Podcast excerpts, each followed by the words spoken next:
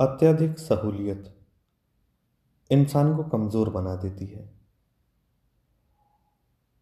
कमज़ोरी अंदर से कभी नहीं आती, क्योंकि अंदर से सब एक ही है।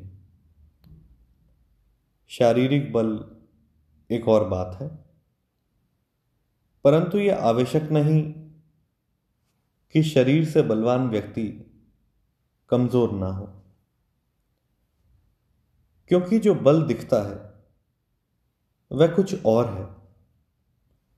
परंतु उसकी मानसिकता किस दशा में है, यह कह पाना कठिन है।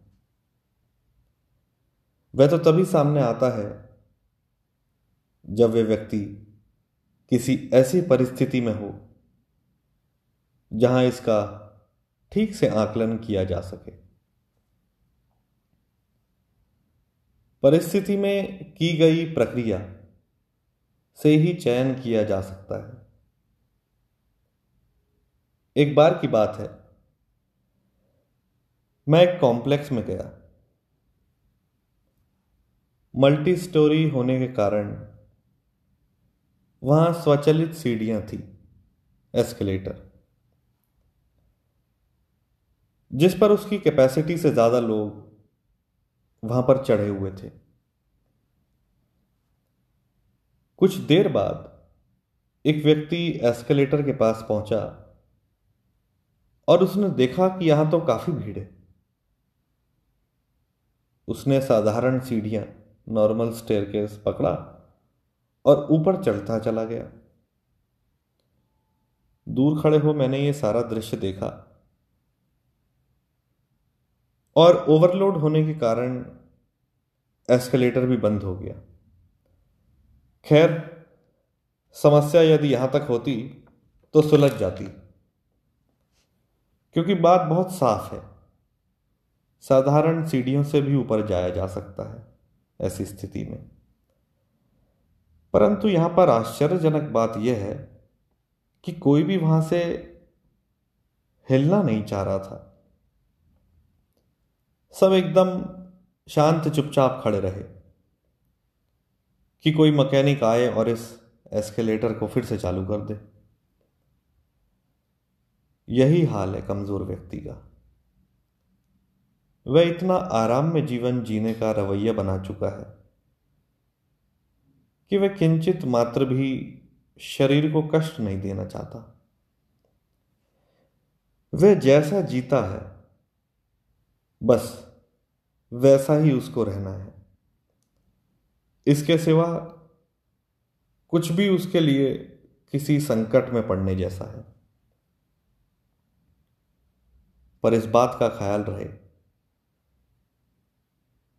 कि सदैव से भारत को पंगु बनाया गया है।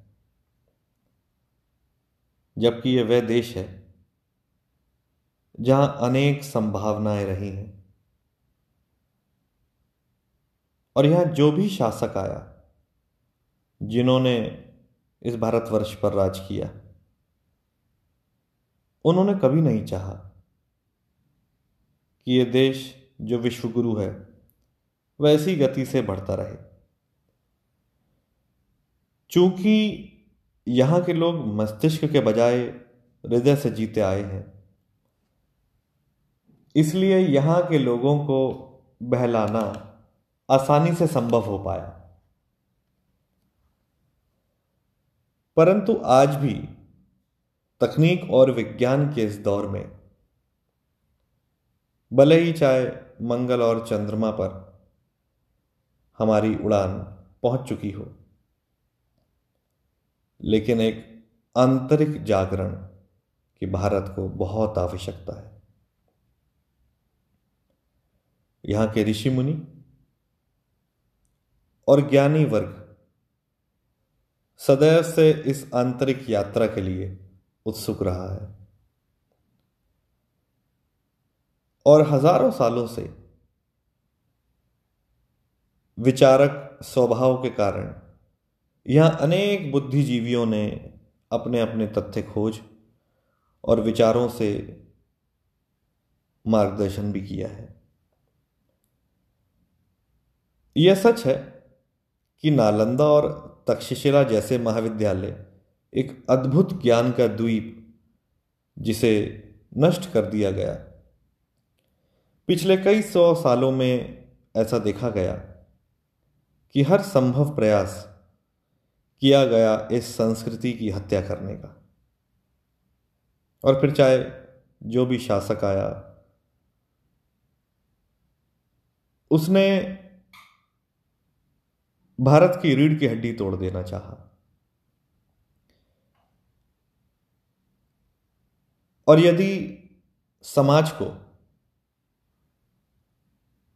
पूरी तरह से गिराना है, पूरी तरह से नष्ट करना है तो उसका केवल एक ही उपाय है कि वहाँ पर किसी को शिक्षित ना होने दिया जाए। क्योंकि जब अनएजुकेटेड क्लास डेवलप होने लगती है। तो वह कोई प्रश्न नहीं करती। वो फिर उसी हिसाब से चलते रहते हैं, जिस हिसाब से शासक व्यवस्था को चलाना चाहता है। आज जिस ऑक्सफोर्ड और हार्वर्ड, जो एक स्टेटस सिंबल बन चुका है पूरे विश्व में वह कुछ भी नहीं, भारत के पूर्व विश्वविद्यालयों के मुकाबले। आज का आधुनिक व्यक्ति यदि पूरी तरह से चेष्टा कर कुछ बेहतर करने की